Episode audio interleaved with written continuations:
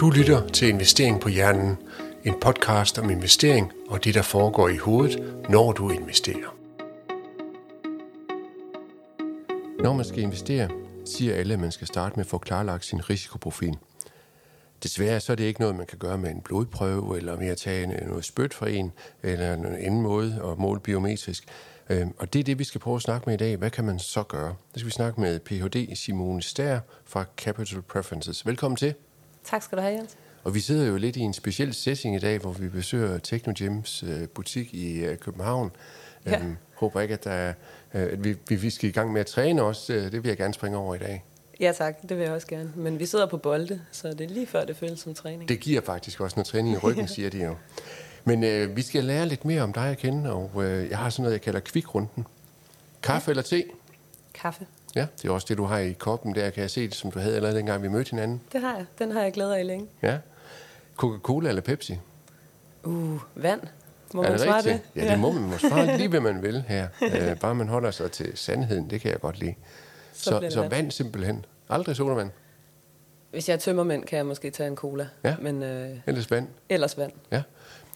Er det øh, det politisk korrekte svar, du kommer der med, Simone, eller er det det, der passer? Det er faktisk det, der passer. Ja. Selvom jeg er glad for politisk korrekte svar, men ikke så god til altid selv at komme med dem. Men det kan vi godt finde på at gøre, kan vi ikke, som mennesker? Øh, hvis vi kommer med det svar, vi forventer, andre vil høre. Absolut. Ja. Øh, og jeg tror faktisk også tit, at man selv tror, det er det rigtige svar, for det er sådan, man gerne vil fremstå, eller sådan, man gerne vil være. Ja. Øhm, Så hvis man ikke er det nu, så er man det i hvert fald i morgen. præcis. Ja. Rock eller pop? Det må være rock. Sådan rigtig hård, eller hvor er vi henne der? Jeg tror, jeg er blevet lidt blødere med alderen i virkeligheden, men øh, ja, relativt hård rock, hvis jeg selv skal vælge. Ja. Øhm, jeg kan godt lide pop, og jeg kan godt høre radio og slappe af i det og sådan noget, men, men hvis jeg selv sætter på for mig selv, så bliver det mere over i det rockede. Så hvis øh, Metallica kommer i Royal Arena, så er du med derude, eller Så er hvad? jeg med der igen. Ja, igen, ja. Roman eller faglitteratur? Oh, det er nok faglitteratur, selvom jeg gerne ville være sådan en, der læste romaner. Ja. Men læser du meget faglitteratur stadigvæk? Det er lidt, lidt blandet faktisk, afhængig af. Efter jeg fik børn, så synes jeg, at der er knap i tid. øhm, så, så, men nu er jeg begyndt at, at tage det lidt op igen. Ja. Øhm, ja. Hvis du skal rundt, i, du bor jo i København jo, hvis du skal rundt her, er det så øh, bil eller cykel? Hvad foretrækker du? Jeg foretrækker cykel. Øh, jeg cykler meget sjældent, så øh, jeg tager mest tog faktisk, Okay, øhm, ja. for at komme rundt. ja. Eller går. ja. Så er det blevet en sidst på aftenen, og øh, ungerne er lagt i seng. Er det Netflix, eller er det motion, du så tyr til? Oh, der må jeg nok indrømme, det er nok tættere på Netflix end Ja, motion. okay. Ungerne ligger jo i sengen, så jeg kan jo ikke, øh, jeg kan jo ikke komme ud af døren og lave motion. Det er min undskyldning. Det er din undskyldning. Ja. ja. Det lyder jo også plausibelt jo, så Ja, præcis. Det er Ja. det vigtigste med de undskyldninger. Man skal selv tro på dem. ja. Så skal vi til noget, der er også deler vandene. Hund eller kat? Det må være hund. Ja, har I en? Det har vi faktisk. Ja, Vi har en, øh, en labradoodle. Vi Ja. var heldige at købe lige før corona, så det endte med at være en god investering, hvis man skal se sådan på, øh, på sit kæledyr. overvejer du så at exite? Nej, det gør jeg absolut Så det ikke. er køb og behold også? Det er køb og behold. Ja, det kan jeg jo godt lide. Ja, det er en langsigtet investering. ja. Og det bringer os så faktisk til det næste jo. Øh, Er du kort eller langsigtet, når du selv investerer? Jeg er langsigtet.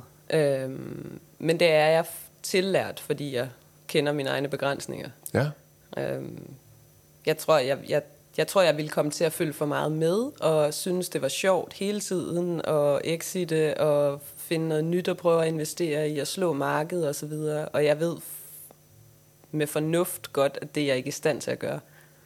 Så heldigvis har jeg ikke haft særlig mange penge at investere for nogensinde. Øhm, men, men dem, jeg har, dem putter jeg ind i, i langsigtede, småkedelige fonde, ja. som passer sig selv.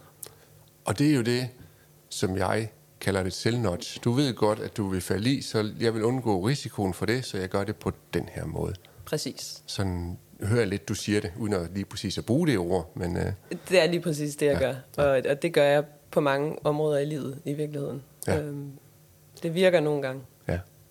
Det virker ikke altid, tror jeg ikke på. Nej, det, det gør jeg det tror, ikke altid. Kahneman har jo lige været ude at sige noget med, i forbindelse med, at han udgav den nye bog, at i betragtning af, hvor meget han egentlig ved om det her emne, så er han overrasket over, hvor tit han selv falder i. Ja, øhm, det kunne jeg godt forestille mig. Og det er ja. faktisk det ærgerlige ved at vide så meget om det her emne, det er, at man opdager, hvor fjollet en opførsel, man selv har nogle gange, ja. som er stik imod det, man egentlig havde ja. intention om at gøre. Ja, ja det, når man sidder der efter rationaliserer, man prøver at opvise sig selv om, at det egentlig var fornuftigt, ja. men der sidder den der lille behavioral scientist inde bag i hovedet, der siger, ej, ej, du ved godt, det var det der, der skete, ikke også? Præcis, ja. den går ikke. Den tror jeg godt, jeg kender lidt. er det så høj eller lav risiko, du tager? Det er relativt høj risiko. Ja. Øhm, nu vil jeg sige, der hvor jeg investerer, der er det meget begrænset, hvor høj risiko man overhovedet kan tage inden for det produktunivers. Men jeg har taget høj risiko inden for det, fordi jeg ved, det er langsigtet. Og høj eller lav risiko, det er jo også noget, man kan diskutere, fordi hvad er egentlig hvad? Det kommer jo også meget ind på tidshorisont og så videre, ikke også? Men du tager gerne risiko. Jeg tager gerne risiko. Ja. Øhm, fornuftig høj risiko, ikke høj risiko i form af at prøve at slå markedet med en bitcoin-aktie, eller hvad Nej. det kan være. Og du har jo så allerede svaret på mit næste spørgsmål. Enkelte aktier eller investeringsfonde? Investeringsfonde, fordi jeg tror, at det er det bedste for mig og min økonomi. Enkelte aktier, fordi det er sjovest. Så hvis jeg havde flere penge og havde nogen at lege for og havde mere tid til at gøre det, så tror jeg sagtens, jeg kunne finde på det. Ja. Øhm, men det skulle absolut være nogle penge, jeg kunne tåle at tabe. Nu er du jo allerede ved at afvige lidt fra det, du sagde tidligere. men at du prøvede at lade være ved at gøre det på den her måde. Det gør jeg også. Ja. Men, øh, men der har jeg jo så heldigvis ikke så meget tid at give af. Eller penge at bruge. Nej, endnu. Endnu. det var kvikrunden. Du lytter til Investering på Hjernen. Husk at abonnere, så du ikke går glip af et afsnit.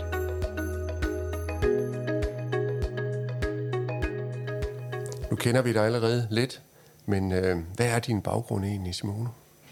Jamen, min uddannelsesmæssige baggrund er, jeg, jeg hoppede faktisk lidt fra uddannelse til uddannelse, men gjorde dem færdig. Så lidt i markedsføring, lidt øh, i HA Almen, øh, noget finansiering og regnskab, og så tog jeg en PhD inden for det felt, man nok vil referere til behavioral finance, altså ja, ja adfærdsøkonomi. Ja, hvilket, øh, kan du sige noget om emnet, du PhD'ede i? Ja, altså det handlede meget om, hvordan professionelle tager beslutninger. Øhm, så aktieanalytikere, som jo tit er deres forecast af, hvordan det kommer til at gå, som almindelige øh, investorer og større investeringsforeninger og sådan noget, lægger sig op af. Øh, hvor biased er de egentlig? Altså, hvor mange, hvor man, hvordan kan man påvirke deres beslutninger relativt simpelt? Øh, så jeg lavede nogle eksperimenter med nogle studerende på CBS for at prøve at at se, om der var nogen sammenhæng mellem, om de lagde sig op af hinanden, om de stolede mere på, på andres forecast end deres egen øh, gut feeling, om der er den her rationalisering, som du også sagde før, altså confirmation bias. Øhm, så, så det er egentlig meget fascineret af, hvordan mennesket tager beslutninger, ja. øh, og, og hvor meget vi ligner hinanden, men samtidig, hvis man dykker helt ned, øh, at, at vi er meget, meget øh, individuelle alle sammen. Ja. Så vi ligner hinanden meget, men vi er også individuelle. Der er mønstre sådan på aggregeret niveau, som kan følge hinanden. Så man kan i virkeligheden gøre noget for at notche folk til at gøre noget. Du vil ikke få alle til at gøre præcis det samme, men hvis du kigger på en analyse, hvor der, hvor der er øh, flere mennesker med, øh, så vil du kunne se en ændring ja. i adfærden. Ja. Øh, og det synes jeg er interessant, hvordan man gør det på en måde, hvor man hjælper folk til at gøre det, de egentlig gerne vil gøre, for eksempel, man kunne hjælpe mig med at lade være med at investere kortsigtet, eller med at få løbet en tur om aftenen. Øhm, sådan nogle ting, så man hjælper folk i den retning, de gerne selv vil hen. Ja. Adfærdsøkonomen øh, Greg Davis, han lavede nogle øh, værktøjer til, jeg tror det var Barclays Bank, hvor de også målte folks risikoprofil. Og i det, der prøvede de også at kigge på, jamen, hvad er egentlig din risiko for at få lyst til at sidde og trade? Jeg ved ikke, hvordan de gjorde det, men det var ligesom målet i det. Ja. Og, så, og så kom de med en anbefaling til kunderne om, hvor tæt de skulle følge markederne, eller, eller lade være at følge markederne, måske snarere. Altså, hvor, til nogen sagde de men du skal ikke, du skal ikke åbne netbank. Det invest and forget. ja, præcis. Fordi at, at på de svar, de input, de havde fået, øhm, så havde de en indikation om, at de kunne nok ikke styre det her. Det synes jeg virker meget seriøst. Ja. Øhm, jeg har haft mange snakke med folk om, hvad det betyder, især digitalisering og hele det her brugerundersøgelse, fordi jeg er meget tilhænger af, at man spørger de mennesker, der rent faktisk skal bruge ens værktøjer og skal investere deres penge, hvordan de gerne vil have det.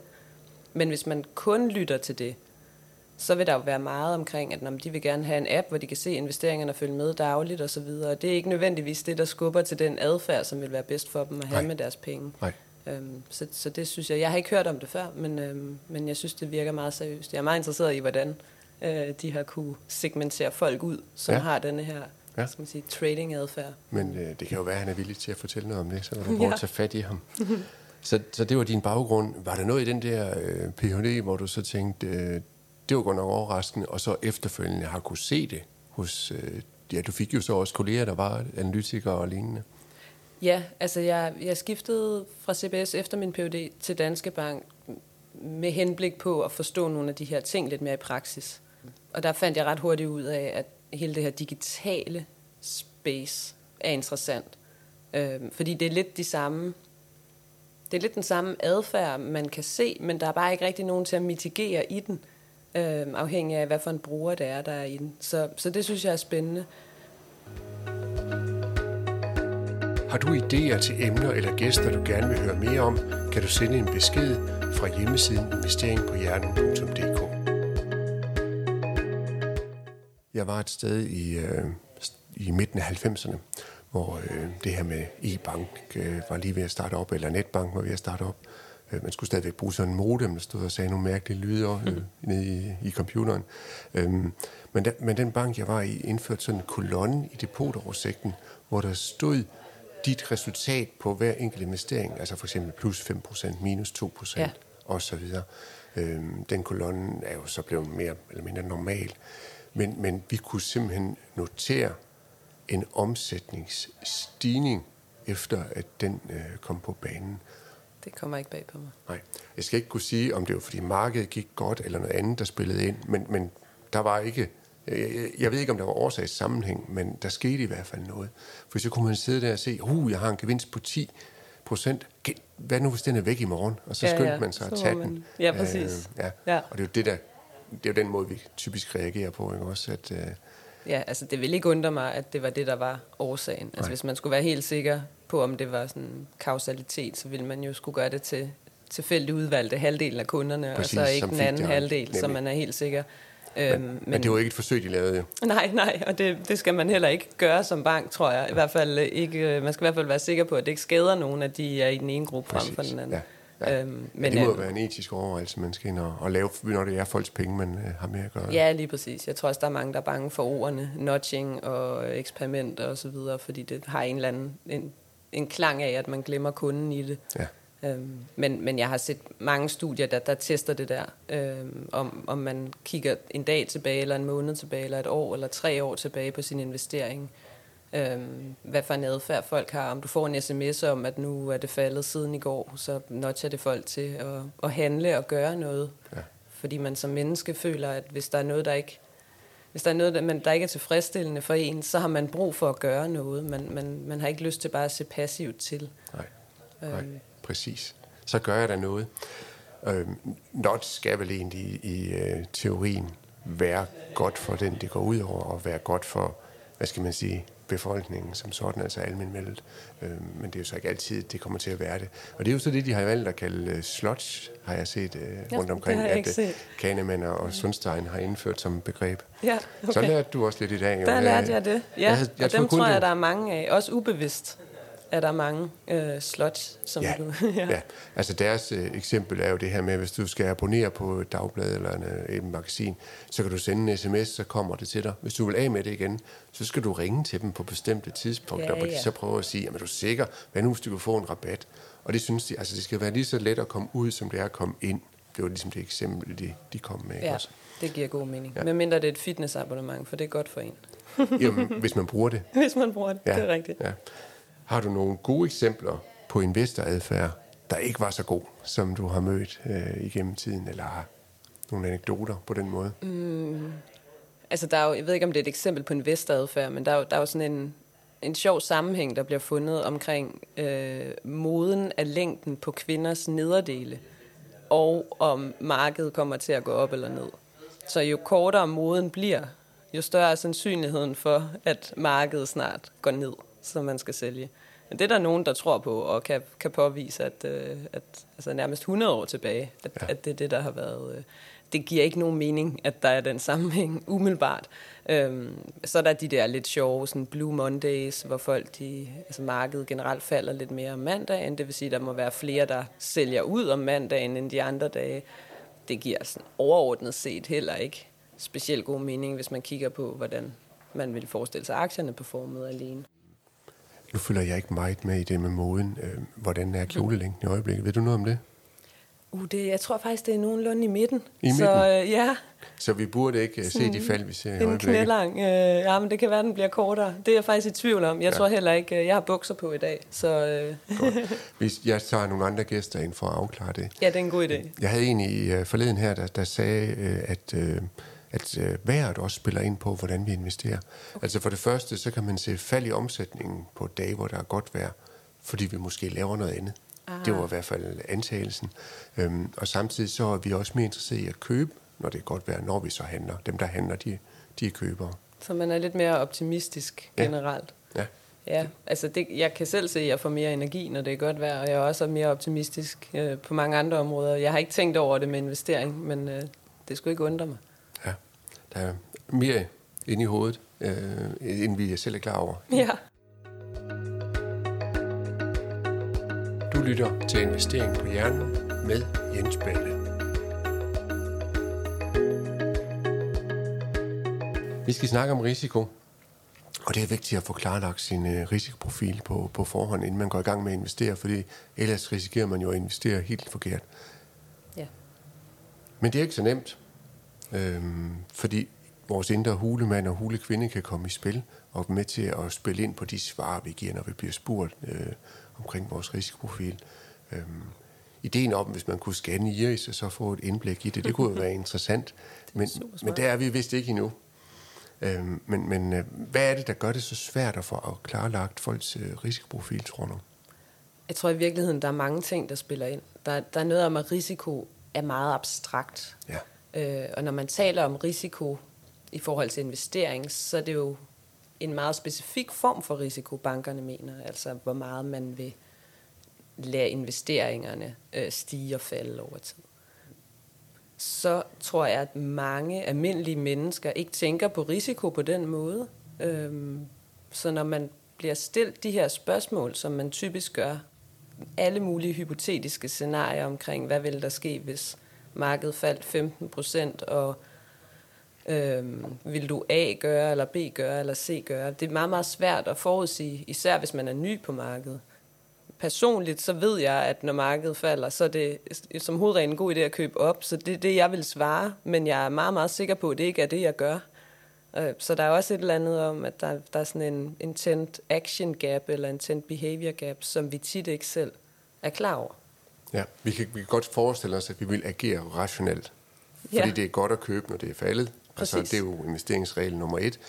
Køb billigt, sælg dyrt. Og Præcis. det er jo det, man dykker ind i der. Men når det er billigt, så har vi tit ikke lyst til at købe. Og når det er dyrt, så har vi ikke lyst til at sælge, fordi så skal det jo højere op. Præcis. Ja. Og så er der også et eller andet om, at hvordan, hvordan man stiller spørgsmålene, dikterer også lidt, hvad for nogle svar man får. Så du mener, hvis jeg nu spørger dig, øh, du vil da ikke have høj risiko, vel? At jeg så kan være med til at, at forme dit svar? Det mener jeg, ja. Og jeg tror også, nogle steder, hvis, især hvis det er bankrådgiver, der er inde over, det ikke er direkte digitalt, så kan der, der kan være nogle fordele i, at, at rådgiveren på en eller anden måde kan forklare tingene på forskellige måder, og forstå, hvor man selv er som investor. Øhm, men, men når jeg går ind ad døren, så tror jeg også, mange vil tænke, okay, det er en kvinde, hun er i 30'erne, det er nok en, der vil have middel til lav risiko. Og allerede der kommer den bias, man som menneske jo besidder på en eller anden måde, til at forme samtalen. Ja. Øh, Og det kan jo være farligt. Ja. Øhm, Og det kan vi jo se på alle mulige måder. Du kan se, Camilla, du havde inde sidste uge, talte jo også om, at, øh, at, at folk tog de boliglån, typisk som deres rådgiver også selv havde. Præcis. Øhm, Så, så det kan jo være det samme med investering. Ja. Jeg tror rigtig mange ikke har deres egen risikoprofil, men har deres rådgivers risikoprofil. Det kan sagtens være. Og nu skal vi ikke tale om forskellen mellem mænd og kvinder i dag, men, men der er sikkert også øh, nogle, øh, nogle kvinder, der har deres mands risikoprofil, fordi det nogle gange er manden, der tager styr, hånd om, om investeringerne. Ja, altså jeg tror i hvert fald, historisk set, så har det været mænd, der talte til mænd i denne her branche. Ja. Det er heldigvis ved at ændre sig rigtig meget. Øhm, men, men alle værktøjerne er udviklet af mænd. Øhm, det er mænd, der sidder ved det. Det er typisk, siger man, at nu bliver det sådan meget generaliserende, men kvinderne står lidt mere for den der daglige økonomi, det daglige budget osv., hvor mændene står mere for de der langsigtede, lidt mere komplekse ting, som investering går ind under. Hvis det er dem, der tager initiativ til mødet, er det typisk deres mailadresser, der står på, så ja. hvis der er, og så videre og så videre. Så på en eller anden måde bliver det lidt et spin, som aldrig rigtig stopper, medmindre der er nogen, der går aktivt ind. Ja. Øhm, og det er der så heldigvis efterhånden rigtig mange, der er begyndt at gøre. Ja. Det er også et interessant emne, som øh, jeg som sagt gerne vil vende tilbage til. Men risikoprofilen, hvis man så ikke kan stille de her spørgsmål, øh, hvad, hvad, det har jo et bud på, hvad man så kan gøre i det firma, du er i nu, Capital Preferences. Kan du prøve at fortælle lidt om det? Ja, det vil jeg meget gerne. Øhm, så Capital Preferences, der er en professor, der hedder Shahar Karif, som arbejder på Berkeley. Øhm, og han forsker i, hvordan folk tager beslutninger, og hvordan man kan putte matematik under folks beslutninger. Og det gør han jo selvfølgelig ikke som den første i verden og helt alene. Han står på skuldrene af nogle af de aller, aller dygtigste, øhm, som for eksempel Kahneman. Men, øhm, men tanken er, at i stedet for at folk de siger, hvad de vil gøre, så skal vi have dem til at vise, hvad de vil gøre. Det vil sige, digitalt kan man få folk til øh, via sådan, altså game theory, altså spilteori, og interagere i nogle forskellige scenarier. Og på den måde kan man måle, hvad det er, deres risikopræferencer er. Og det kan faktisk også måles alene på risikopræferencer, og så kan vi skille ad, hvad med deres tabsaversion, altså hvor nervøse er de for at tabe. Ja, det deler du jo ligesom op i, i to emner, ikke også, hvor, hvor meget det, man spørger om, øh, når man afdækker det her hos øh, finansielle rådgiver, så er det jo egentlig et samlet øh, objekt. Det det. Og, jeg, og jeg har egentlig indtryk af, at det mest er tabsoperationen, man ligesom spørger ind til, for at afkode risikoprofilen. Ja. Men, men, men hvorfor er det det for forskelligt? på at forklare det. Jamen det, det går så tilbage til Kahneman og Tversky, det her med, at hvis du, hvis du står i en, øh, en situation, hvor der ser ud som om, der vil være positive outcomes, så vil du helst ikke tage alt for meget risiko, øh, med mindre præmien bliver rigtig høj. Fordi du vil hellere have det sikre afkast. På den anden side, hvis du står over for enten at få et sikkert tab, eller tage en risiko, hvor du godt nok kan tabe mere, men der er også en sandsynlighed for, at du slet ikke taber noget, så har folk en tendens til at tage høj risiko for at undgå det her tab. Så tab gør faktisk bare to og en halv gang så mere ondt, som hvis du vinder. Så hvis du taber 100 kroner på gaden, så er du meget mere ked af det, end du er glad, hvis du finder 100 kroner på gaden. Mm. Så derfor er det to lidt forskellige koncepter, og vi agerer lidt forskelligt. Og det kan man jo sætte op til, om hvis markedet stiger, så kan man være irriteret over, at man ikke har taget mere risiko, for det vil nok betyde, at man fik flere penge på sigt. Hvis markedet falder, så vil man typisk være rigtig, rigtig ærgerlig over, at man har taget så meget risiko, mm. fordi så falder ens investering typisk mere. Og de mennesker, som gerne vil tage rigtig høj risiko og sidder i banken og siger, I skal bare give den gas, og det vil jeg gerne, og jeg forstår godt konsekvenserne, og det ene og det andet, og nej, jeg vil købe op, som jeg jo selv typisk ville, ville påstå, jeg ville. Ja. Øhm, når det så kommer til det tidspunkt, hvor markedet rent faktisk begynder at falde, så er det typisk de mennesker, der går i panik. Enten ringer til rådgiveren og er skidesur, øhm, eller går ud af markedet på et rigtig, rigtig uheldigt tidspunkt øh, og kommer til at tage penge. Og det kan jo være rigtig vigtigt for bankerne at kunne skille mellem de her to ting. For der vil være forskellige måder at kunne tage fat i det på. Ja, så, så de er egentlig risikovillige, men når så risikoen dukker op, så kan de slet ikke lide den. Det er det, du prøver på at sige. Præcis. Ja. Men man vil gerne tage meget risiko, fordi at den gevinst, der potentielt vil komme, føles så, så god, at risikoen den på en eller anden måde bliver negligeret lidt. Ja. Øhm, men lige så snart man så står i risikoen, hvor der rent faktisk ser ud som om, der vil komme et tab, så er man ikke så risikovillig mere. Nej. Og det er der rigtig mange mennesker, der har det sådan i større og mindre grader, og det er der ikke noget forkert i. Og så, så det ville det jo være en kæmpe hjælp, hvis I kunne afkode, hvor stor en grad har du det i, Fordi så kan man give et værktøj, der kan være med til at, at hjælpe dig til at undgå at komme til at stå i den situation. Ja, det er lige præcis det, det handler om. Ja. Så hvis man som, og jeg tror også, der er mange banker efterhånden, hvor det startede med at tale mere om opsving, og hvad for noget risiko man vil tage, tror jeg, som du også siger, at nu er man begyndt at tage lidt mere den konservative. Hvad vil du gøre, hvis du tabte? Mm. Øhm, men det hele udmunder i én risikoprofil. Og det er jo nogle meget subjektive spørgsmål, og nogle meget subjektive mønstre og beslutninger, man skulle tage fra at komme fra et spørgeskema, hvor du har valgt 7 A og et B, til hvad betyder det for din portefølje? Hvordan skal den se ud? Øhm, der på en eller anden måde er det svært for folk også at forstå, når man har siddet og snakket med en rådgiver i lang tid, hvordan de her spørgsmål kommer til at blive til en portefølje for dem. Ja. Men de stoler jo typisk på rådgiveren, som de sidder og brugt på den forkerte side af en time med, øh, til at snakke om det her. Ja. ja, vi har et stort tillid til eksperter. Det er jo også noget, øh, Absolut. der ligger i os. Absolut. Hvad, hvad er det så, I gør anderledes? Jamen vores, der, vi spørger ikke folk om, hvad tror du, du ville gøre, hvis nu et eller andet? Vil du A, gå meget i panik, B, lidt panik, C, kun panik, eller D, ikke så meget panik? Altså det, det er jo på en eller anden måde rigtig svært, og hvis du siger meget panik, hvor meget mener du så i forhold til, hvis jeg siger meget panik? Præcis. Øhm, det bliver meget subjektivt det hele. Så det vi prøver at gøre, er at opstille nogle scenarier for folk, øhm, hvor det er faktisk bare en slider, de skal trække fra mod højre eller mod venstre, afhængig af, hvor meget risiko de vil tage i en given situation. Og når man gør det i forskellige scenarier, så kan man nedunder regne ud, hvad for en nyttefunktion kalder man det. Altså hvordan, hvordan din individuelle nyttefunktion er i det her scenarie. Så det bliver meget, meget specifikt og meget, meget individualiseret. Og det kan man jo som bank så bruge til at lave individuelle porteføljer til hver eneste kunde, hvilket vil være meget dyrt for banken, så det vil man sandsynligvis ikke gøre for særlig mange kunder. Øhm, men det er en mulighed. Eller man, man kan være bedre til at sige, okay, vi ved, hvad vi har på hylden af produkter.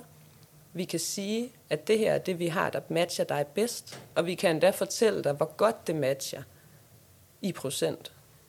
Så det bliver ekstremt konkret. Øhm, og vi hører fra dem, der går igennem det, at kunderne de rent faktisk de forstår, hvad de gør, underordnet, om man er rig eller fattig, eller er kvinde eller mand. Og man forstår, hvorfor man lige pludselig forklarer det på en eller anden måde, det der preference to portfolio gap, som man kalder det. Altså, hvad for en præference du har for risiko, og hvad betyder det så for, hvad for, en, øh, hvad for en, et produkt, du bliver tilbudt. Der begynder man at forstå sammenhæng. Så de forstår simpelthen koblingen fra, nu har jeg svaret på de her ting, eller gjort de her ting, og så siger I det her. Det kan jeg godt forstå, hvorfor. Ja, ja. det gør de. Og, og det er jo vigtigt for banker også, fordi det, det siger noget om troværdighed. Der vil blive skabt højere loyalitet. Folk vil beholde de her produkter længere tid. Øhm, og hvis man som bank ligesom vil følge op på rådgivningen, øh, for eksempel til dem, der er meget lovservøse, og sige, vi har din ryg, vi kan godt se, at, øh, at markederne falder, men vi holder fast til din strategi, det er det bedste for dig. Så vil, så vil, øh, vil kunderne jo også lytte mere til det, givet at, øh, at der er højere loyalitet og troværdighed. Ja. Det lyder meget, meget interessant.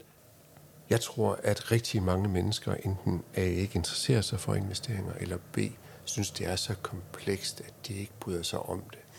Øh, at, og tager ikke stilling til det. Vælger simpelthen bare at udskyde det, fordi Ej, det er alt for svært, eller det er ikke noget for mig. Eller, eller også, så vælger de den let løsning, hvor de så spørger, jamen, hvad gør du egentlig til deres rådgiver? Ja. Øhm, det kan de jo heller ikke gøre i sådan en digital løsning her, hvor man får de der svar. Det kan de ikke. Men, men har I ved, dem, der ikke interesserer sig for det, kan man også få dem til at svare på det her?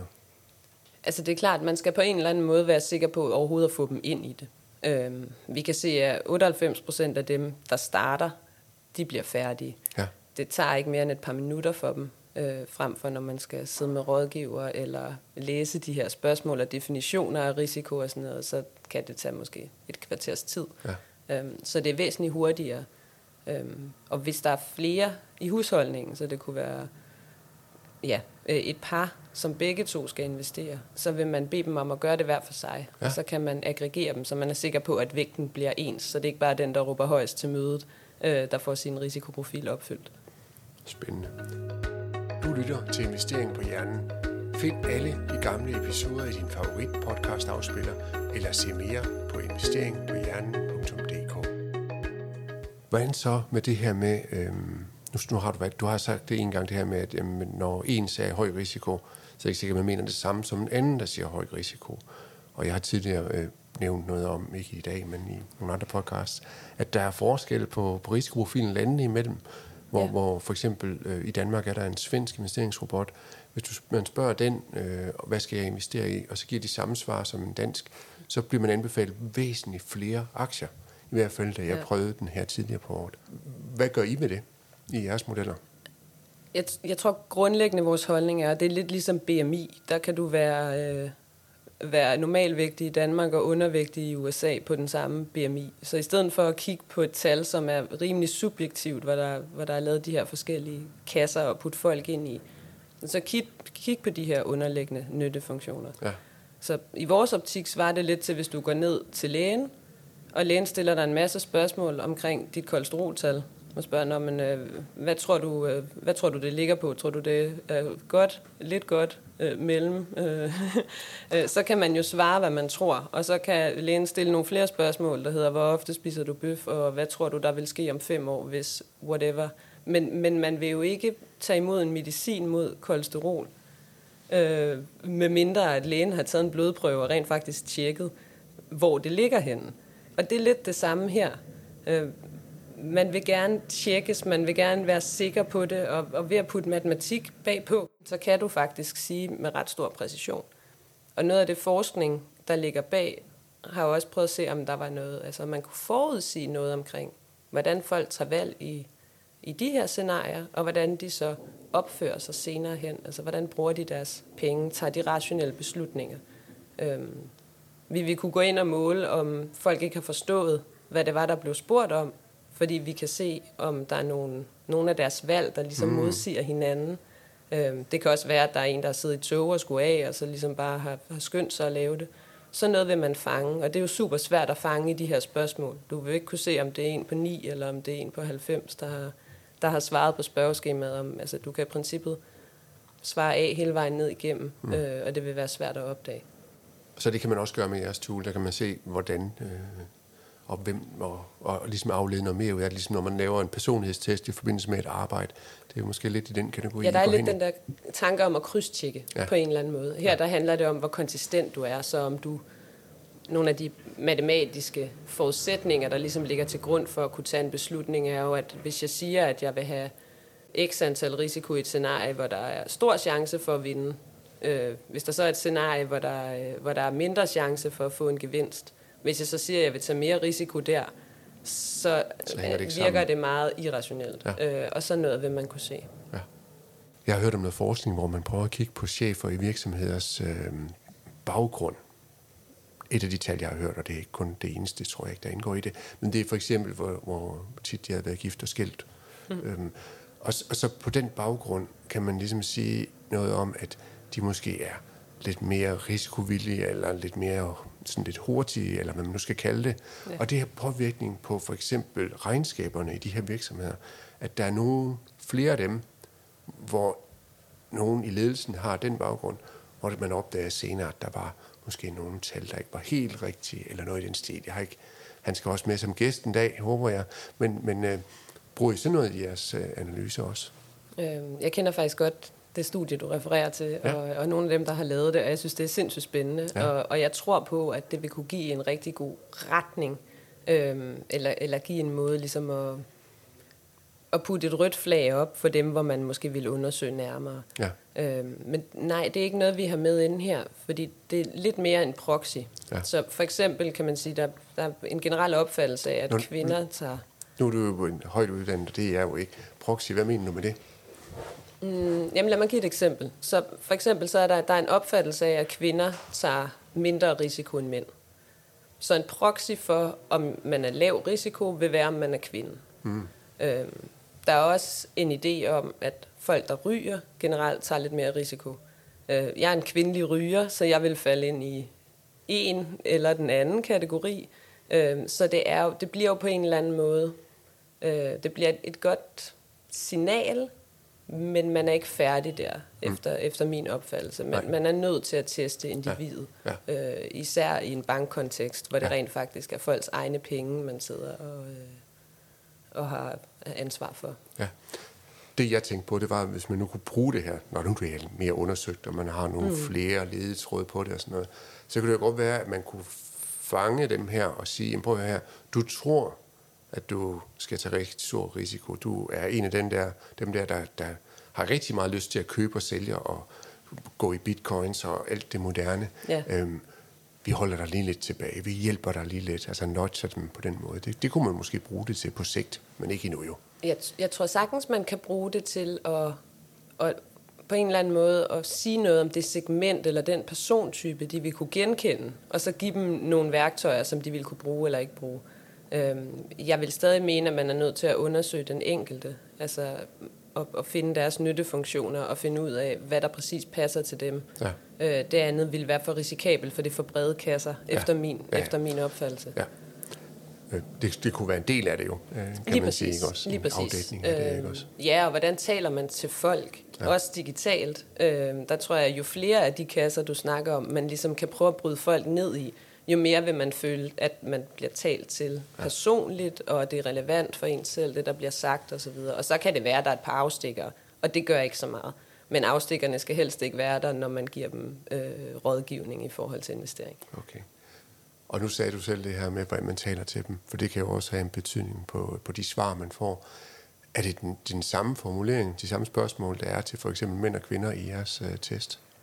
Det er det, og det er jo slet ikke spørgsmål. Det er i virkeligheden en, øh, Nej, en ja. opgave, kan man sige. Ja. Men man er så vant til, at det er spørgsmål, fordi ja. det er det de fleste steder, og det har det været rigtig længe. Ja. Øhm. Jeg tænker på formuleringen, fordi der er jo også ja. noget forskning, der peger på, at der er nogle ord, mænd bedre kan lide at læse ja. og høre om, og specielt inden for rekruttering har man kigget en del på det.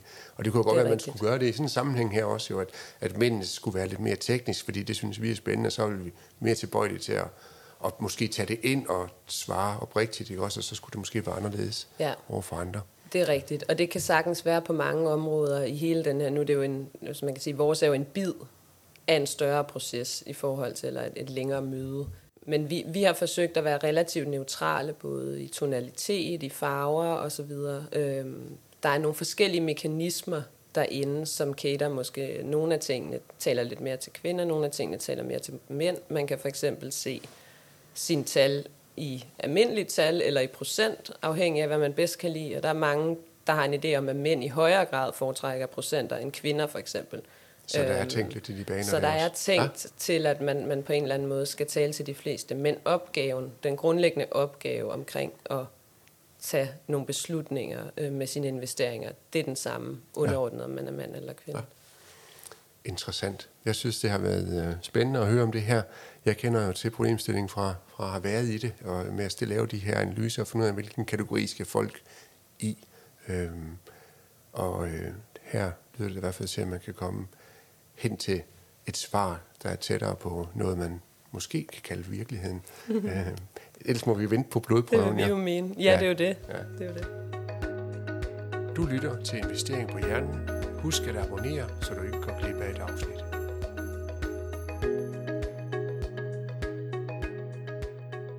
Nu har du jo allerede sagt, at du ikke har investeret så meget, jo, men, men jeg plejer at spørge mine gæster, hvad deres bedste investering øh, nogensinde har været. Åh, oh, ja, den er svær. Øh, jamen, det er nok i virkeligheden bolig, ja. hus. Ja. Øhm, det stiger relativt meget. Man sælger ikke bare lige, fordi man fik lyst øh, en eller anden spontan tidspunkt. Plus, du kan bruge det, mens du har det. Så der har jeg været, været heldig på et tidspunkt. Ja. Og netop nogle af de ting, du nævnte der, gør, at jeg, øh, når jeg snakker om investering med folk, i hvert fald siger, at det ikke er en investering som sådan. Fordi mm. altså, hvad skulle du gøre? Skulle du, hvordan skulle du exite markedet? Altså, det er svært også at finde lejeboliger, og du har en hund, må du have den med i lejeboliger ja, og så videre. Så du er egentlig bundet op på det, ikke også?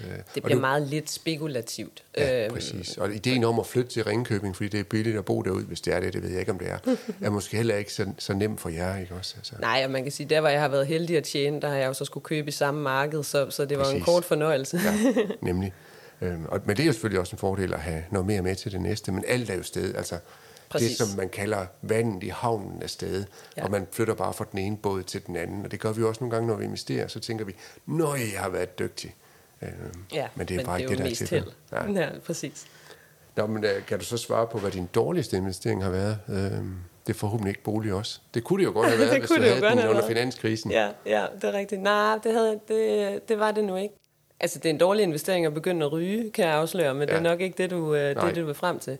Altså, jeg tror, jeg hævde nogle, øh, nogle pensionsmidler ud, som ikke var særlig mange, men da jeg var relativt ung.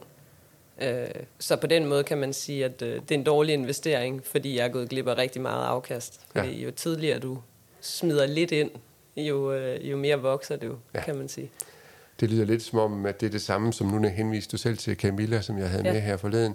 Øhm, hun prøvede jo også at få opsagt sin øh, firmapension meget tidligt, fordi Ja, jeg var åbenbart øh, mere desperat, for det lykkedes det mig lykkedes at få dig at få det ja, gjort. Ja, Det er nok rigtigt, at det har været en rigtig dårlig idé at gøre det. det tror jeg også, det har. Ja.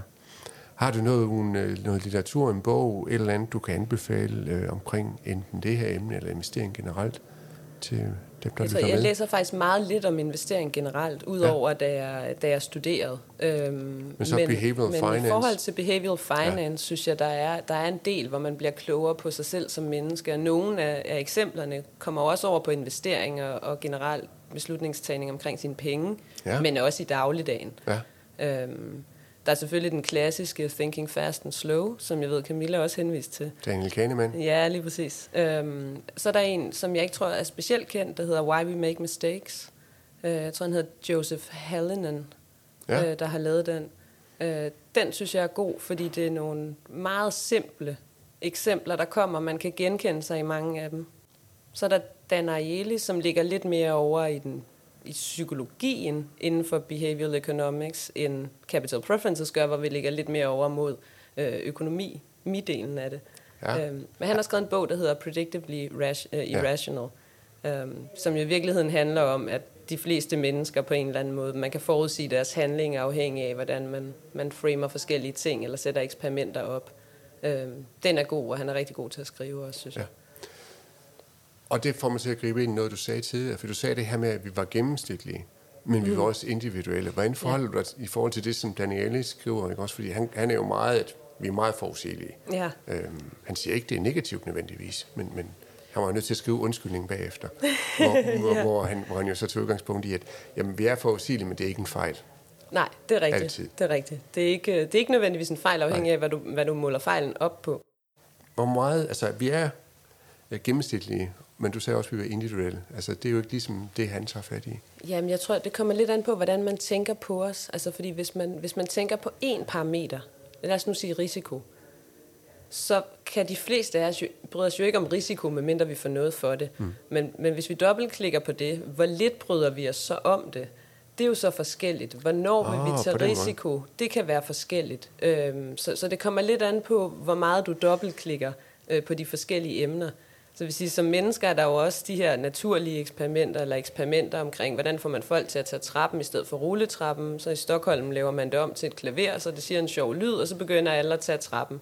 Men der er jo stadig folk, der tager rulletrappen mm. af den ene og den anden årsag. Så, så sådan overordnet kan vi notches meget ens. Men det er klart, der kan være forskellige årsager. Ja. Når man kigger på nogle af de der notching-forsøg, så er der jo også noget, hvor, hvor, hvor før var der 12, der gjorde det, 12 procent, der gjorde det. Nu er der 18 procent, der gjorde Ja. det. Altså, det er også, det dykker jo ned i det, du siger der. Lige præcis. Der ja. er det en, en, en lille effekt, men måske på, på meget den samme type mennesker, i hvert fald på det parameter, Ja. Ja. hvor det har en høj effekt. Og, og jeg er jo vanvittig biased, når jeg spørger om, om vi ikke er gennemsnitlige, som jo var det, jeg spurgte Ja. om. Fordi min virksomhed, den hedder jo Average Joe, mm. netop fordi vi er gennemsnitlige ja. Ja. i meget af det, vi gør. Så, så jeg er glad for, at du ikke helt aflever det, for så skulle jeg jo til at hedde noget andet. det gør jeg bestemt ikke. Nej. Øh, Har du andre bøger, eller øh, hvad var det dem, du ville prøve at anbefale? Jeg laver selvfølgelig link til det i show notes, så man kan komme ind og, og, og læse noget om det. Jeg er tror- der nogle... Ja, umiddelbart var det nok dem, jeg ville anbefale. Ellers så synes jeg også, at der er meget godt både på podcast som denne her øh, Ja. at finde, men også... Øh, og det er mit næste spørgsmål. Er der ja. så en podcast, du synes, der er vanvittig god?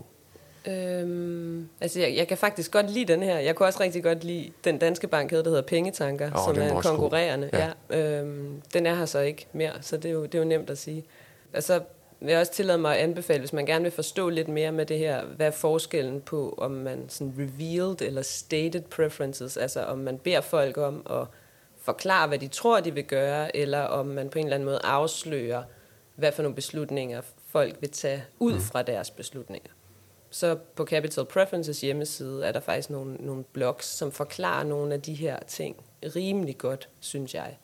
Og det laver vi nogle øh, links til ja. også, og det øh, må du meget gerne hjælpe mig med at finde frem. Det skal jeg nok gøre. Øhm, er, er der, nu vi er i gang med den del af det, er der nogle steder, hvor man kan prøve at se svarene, eller ikke, det er jo ikke svar, for det er ikke spørgsmål, men hvor man kan prøve jeres øh, værktøj af, øh, Øh, jamen, I, I kan tage fat i os, så kan, vi, øh, så kan man prøve det sammen. Vi har ikke et sted, hvor man kan gå ind på sådan en form for legeplads øh, og prøve det af. Øh, det kunne godt være, der var nogen, der sad og tænkte på det, så fik vi dem hjulpet til, det kan man ikke. Det kan jeg godt forstå. Ja. Øh, nej, der er desværre nogle gange øh, nogen, der synes, vores, vores produkt er så fint, at de gerne vil, øh, vil lave noget, der minder om. Så derfor så... Øh, så det er ikke så nemt at komme ind og prøve, med mindre at ens egen bank har det, eller at man tager fat i os. Ja, udmærket.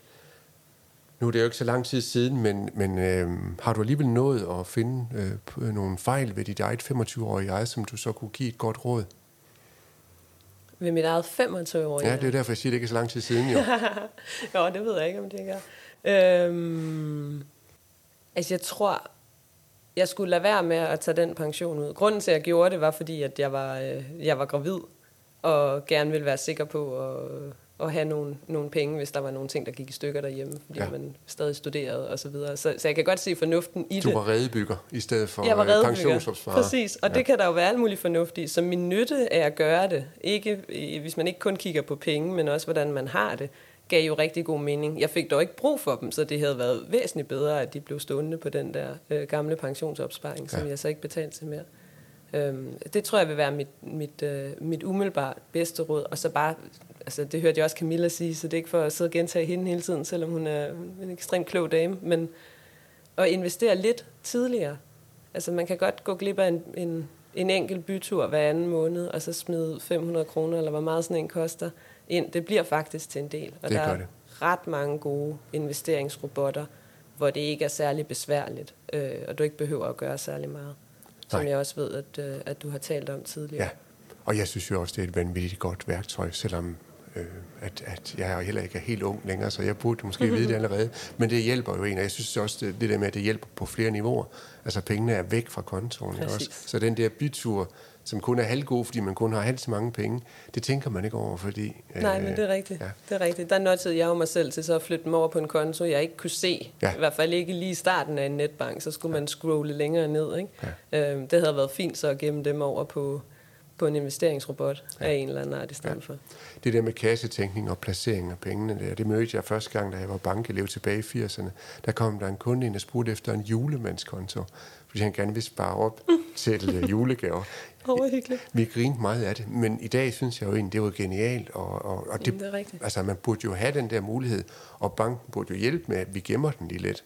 Øhm, men, men øh, det skal vi snakke om med, med nogle andre en dag, tror jeg. Ja, det lyder Jeg vil gerne sige tusind tak, fordi uh, du var med, Camilla. Jeg synes, det var spændende at høre om, hvordan I arbejder med uh, risikoprofilering, og, og, og de også tager tabservation ind som et ekstra ben i det.